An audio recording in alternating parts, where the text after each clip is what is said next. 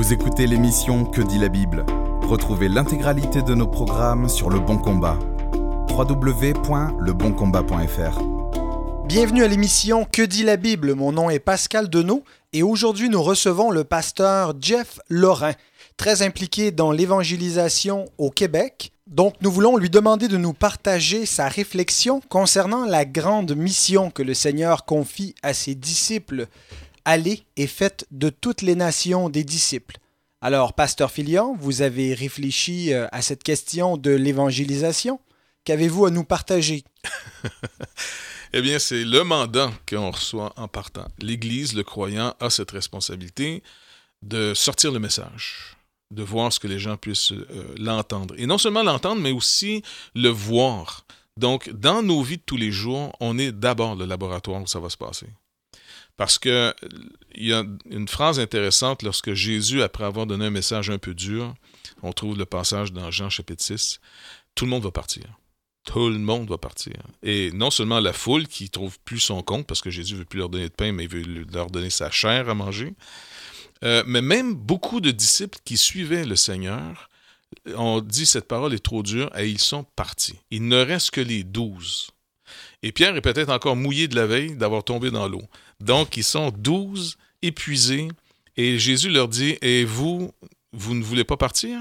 Sachant qu'ils ne partiraient pas. Et là, Pierre fait cette fameuse déclaration, euh, irions-nous? Toi seul les paroles de la vie éternelle. Or, nous, nous avons cru et nous avons connu. Et c'est intéressant que Pierre prend deux mots, croire et connaître. Dans notre formation, lorsqu'on veut donner une formation pour les gens, aller enseigner les gens, sortir le message, d'abord, la première chose, c'est de recevoir avec douceur la parole, ce qui peut sauver nos vies, Jacques, nous dit Pierre. Donc, recevoir la parole de Dieu, c'est d'y croire. J'ai fait confiance à la personne, j'ai fait confiance à cette parole, je l'ai reçue. Mais l'épreuve de ma foi, c'est le lieu où je vais connaître la fidélité de Dieu par rapport à cette parole. Et donc, dans le croyant, il y a ces deux niveaux, croire et connaître. Maintenant, c'est par exemple dire à quelqu'un Est-ce que vous croyez que Paris existe? La plupart des gens vont dire ben Oui, je crois que Paris existe. Après ça, vous leur demandez Est-ce que vous êtes déjà allé à Paris? Et si quelqu'un vous dit Bien sûr, j'ai déjà été à Paris, alors on peut leur dire Vous ne croyez donc plus que Paris existe. Vous avez connu que Paris existe. Donc, dans notre entendement, le disciple a toujours deux niveaux ce qu'il croit et ce qu'il a connu. Et la vie éternelle, Jésus nous dit, c'est qu'il te connaisse. Donc de passer de cette foi à cette connaissance de Dieu, qui est la vie éternelle. Découvrir, expérimenter la vérité de Dieu.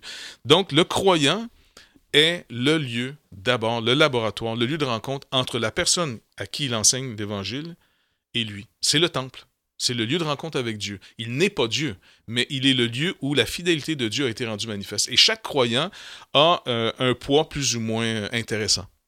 Donc, pour moi, c'est vraiment important de voir comment moi, dans ma vie, au travers de toutes mes épreuves, et je ne devrais même pas me demander pourquoi ça m'arrive. Ça doit m'arriver très bien, ça m'arrive pour moi et pour mon prochain, parce que la parole doit prendre vie. Non seulement j'ai cru cette parole, mais au jour de l'épreuve, je vais persévérer. Romains chapitre 5, je vais persévérer à croire ce que Dieu a dit, et le Seigneur va rendre manifeste sa fidélité. Et alors, comme la parole nous dit, je pourrai aller en, dans le sens proclamer ou enseigner les vertus de celui qui m'a appelé. Donc pour moi, ça se résume vraiment dans ce... Donc le croyant lui-même incarne le message, il est euh, le, le, le porte-voix du Seigneur. Oui. Et, et, donc, il a ce, mandat d'aller et, de, faire connaître euh, ce message qu'il porte et qu'il incarne lui-même par sa vie, qui est une lettre euh, ouverte, nous dit euh, l'apôtre, qui est lue de tous les hommes. Vous parlez parfois du danger de ghettoisation de, de, de l'Église. Qu'est-ce que c'est exactement ce danger? Comment est-ce qu'on peut l'éviter? D'abord, on peut l'éviter quand on, en étant conscient que la tendance naturelle, c'est de se retrouver avec ceux qui sont d'accord avec nous. Et c'est normal, ça, c'est un lieu de rencontre à l'église, on est très croyant à l'église. Mais quand je pars le lendemain matin pour aller au travail, je suis avec des gens qui ne croient pas, par exemple. Et c'est normal, les Écritures me disent que je vais avoir une réaction normale, je crains ceux qui ne craignent pas Dieu. Abraham lui-même, Abraham lui-même a menti à Abimelech ou à Pharaon, et la raison, c'est je voyais qu'il n'y avait pas ici la crainte de Dieu. Donc, ça donne cette impression que Dieu est actif juste au milieu de ceux qui y croient et qui serait moins actif au milieu de ceux qui n'y croient pas. Donc, c'est la première tendance qui fait qu'on se retrouve avec les nôtres, nos semblables. Là, on sait que Dieu agit parce qu'on sait qu'on lui donne permission d'agir, une impression en passant, parce que nous y croyons. Mais Dieu agit même sur ceux qui ne croient pas. Dieu agit sur tout le monde. Donc, moi, mon, ma responsabilité, c'est de ne pas trouver la voie de la facilité où je reste, surtout en tant que ministre de l'Évangile. Il est beaucoup c'est une tendance chez beaucoup de gens de rester à l'intérieur de nos murs parce que je suis pasteur. Je suis enseignant de la parole de Dieu. Je m'occupe du peuple de Dieu. Donc, je peux passer des semaines à ne pas avoir affaire avec des gens, entre guillemets, du monde. Alors, c'est facile pour moi de commencer à devenir quelqu'un qui vit dans le ghetto, je suis en sécurité. Ici, on me croit. Ici, on me donne de l'importance. Ici, on me fait confiance. Mais est-ce que je suis capable de reproduire la même chose dans un milieu qui ne croit pas en Dieu? par mon témoignage de vie. Euh, si j'annonce l'Évangile, est-ce que je suis capable de soutenir par mon propre témoignage? Comment Dieu m'a sauvé moi? Comment, comment Dieu manifeste que les promesses que je leur annonce sont véritables? Il faut que moi, j'ai été mis dans la fournaise. Il faut que moi, le premier, j'ai été sauvé, épreuve après épreuve. Euh, Luther avait euh, fait une grande réforme. Et dans sa réforme, il a aussi réformé la manière de marcher avec Dieu il venait finalement d'un milieu de moines et c'était ce qu'on appelait la, formule de la lectio divina. Et dans cette lectio divina, c'était l'étude des textes, mêler la foi à ce qu'on entendait, prier, dans le sens où on accordait notre vie à ce qu'on étudiait. On priait pour avoir la force et on priait jusqu'au point d'espérer que notre vie soit assez en règle pour avoir une révélation, une contemplation de Dieu. Luther a été élevé là-dedans et très sévèrement aussi. Bref, quand il découvre la parole, quand il découvre l'œuvre de Dieu, il réalise que même là, il doit réformer cette manière de marcher avec Dieu qui était, pour lui, mondaine. C'est étrange à dire, mais il réalise qu'on devrait plutôt commencer par la prière, oratio, de prier le Seigneur qui nous parle. Deuxièmement, lorsque je lis les Écritures, je lis ce que Dieu me dit, et non pas d'abord d'aborder le texte juste dans son étude. Mais cette parole nous est adressée. Et après, de m'attendre à ce que je vais être mis dans l'épreuve tentation. Parce que c'est dans l'épreuve que Dieu manifeste sa fidélité. Et c'est dans cette fidélité manifestée aux croyants que nous devenons ses témoins. Vous serez mes témoins. Un témoin, il n'est pas en train de rapporter du oui-dire. Le témoin parle comme j'ai vu, j'ai cru et j'ai vu, j'ai cru et j'ai connu. Donc, pour moi, c'est vraiment la valeur de sortir du ghetto et d'empêcher finalement le croyant de devenir ghettoisé. Et comment est-ce qu'on fait? Est-ce que euh, concrètement, les moyens et, les avenues euh, que vous suggérez aux auditeurs, est-ce qu'il faut aller faire du porte-à-porte? On s'en va dans la rue et on crie notre témoignage à qui veut bien l'entendre.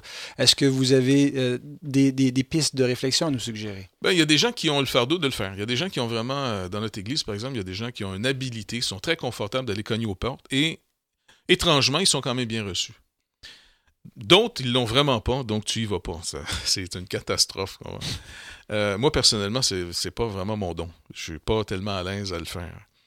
Euh, par contre, il y en a d'autres euh, qui vont dire Moi, j'aimerais entendre quelqu'un parler de ce qu'il vit. Et les gens sont beaucoup à la recherche d'authenticité. À la limite, là, sont prêts à accepter de changer d'opinion sur toutes sortes de sujets si c'est authentique. Que ça soit vrai ou faux en passant, c'est ça le danger. Mais c'est une nouvelle valeur pour les gens. Est-ce que c'est authentique? Euh, chacun de nous, on va développer notre manière de dire comment, si je dois, par exemple, si je dois quitter ce lieu, est-ce que les gens vont savoir que je suis ici aujourd'hui? Si je demeure dans mon quartier, je demeure, par exemple, à Lorraine, est-ce que la journée que je déménage de Lorraine, est-ce que ça va faire la différence? Quand on est déménagé de quartier-ville, est-ce que ça a fait une différence?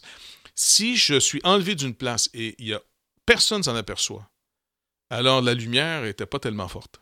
Une lumière éclaire une maison. Le croyant doit toujours vivre en fonction que je ne suis pas ici pour moi. Nous, c'est réglé notre problème. Un coup qu'on a cru en Christ, c'est réglé.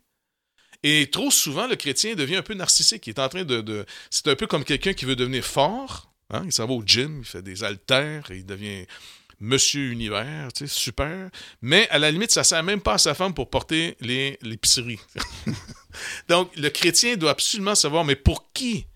Et, il dit, ils vont vous reconnaître à l'amour que vous avez les uns pour les autres. Et non seulement les uns pour les autres qui est la communauté, mais que cette communauté a aussi, pressé par l'amour de Christ, comment cette lumière peut atteindre les gens. Ils la rejettent ou non, ça c'est leur problème, c'est pas le nôtre. Mais nous, par contre, notre responsabilité, c'est, il dit, le Seigneur dit, maintenant, en allant par le monde entier, enseignez-leur, dites-leur. Et puisque Dieu va sommer le monde entier, et que toute bouche va être fermée, et que tout genou va fléchir, et que quand la bouche va être ouverte, c'est pour confesser la Seigneurie de Jésus-Christ, alors aujourd'hui, c'est encore le temps de la grâce. Aujourd'hui, c'est le temps de proclamer. Et pour un secret de famille, pour nous les croyants, il y a un secret de famille, et le Seigneur dit, et c'est ainsi que j'appelle mes élus. Alors parlez. Donc ça peut être justement par la radio, comme vous faites. Ça, c'est un moyen incroyable parce que beaucoup de gens écoutent la radio. La radio distrait moins que la télévision. Moi, j'ai le privilège de faire de la télévision, mais je reconnais une chose, la télévision, il y a une distraction par rapport à l'image. Parce que la foi vient de ce qu'on entend, elle ne vient pas de ce qu'on voit tout le temps. Donc, ce qu'on entend est très important. Et quand c'est dit authentiquement par un croyant, que le Saint-Esprit peut lui dire, tu as la permission de le dire comme témoin parce que tu as été fidèle, tu as cru, et que tu as passé l'épreuve, alors là, on parle de Dieu en témoin. Je me rappelle d'avoir lu un auteur qui rappelait que, et si Dieu nous demandait, euh, quand ai-je instruit cette vérité? Parce que c'est vrai, quand il nous instruit une vérité, c'est qu'il nous dit une chose, et il nous met dans l'épreuve de ce qu'il nous a dit, et après nous demande de persévérer dans ce qu'il nous a dit, il fait lui arriver la délivrance. On peut parler donc de lui après. Donc c'est pas comme dans le monde où est-ce que l'épreuve nous rend nous meilleurs. L'épreuve nous rend Dieu manifestement meilleur, plus crédible. Notre foi est purifiée de croire en nous et maintenant on croit plus en Dieu qu'en nous. Donc ça, c'est les témoins que Dieu envoie dans le monde, surtout le monde d'aujourd'hui qui ne croit plus grand-chose aujourd'hui. Donc si je comprends bien, il suffit d'être ce que nous sommes auprès des gens où Dieu nous place, de ne pas mettre la lampe sous le boisseau, de témoigner avec notre bouche et par nos actions de la personne de Dieu. Et c'est comme ça euh, où, en allant, nous euh, faisons des disciples et nous, nous euh, sommes le temple de Dieu sur terre. Exactement ce que nous sommes, comme quelqu'un m'avait déjà dit une fois, soyez spirituellement naturel et naturellement spirituel. Bien, merci, pasteur Jeff Laurent, et euh, nous espérons euh, vous retrouver bientôt, ou la semaine prochaine plutôt, pour une, une prochaine émission de Que dit la Bible. Merci d'avoir écouté cet épisode de Que dit la Bible. Retrouvez l'intégralité de nos programmes sur Le Bon Combat. www.leboncombat.fr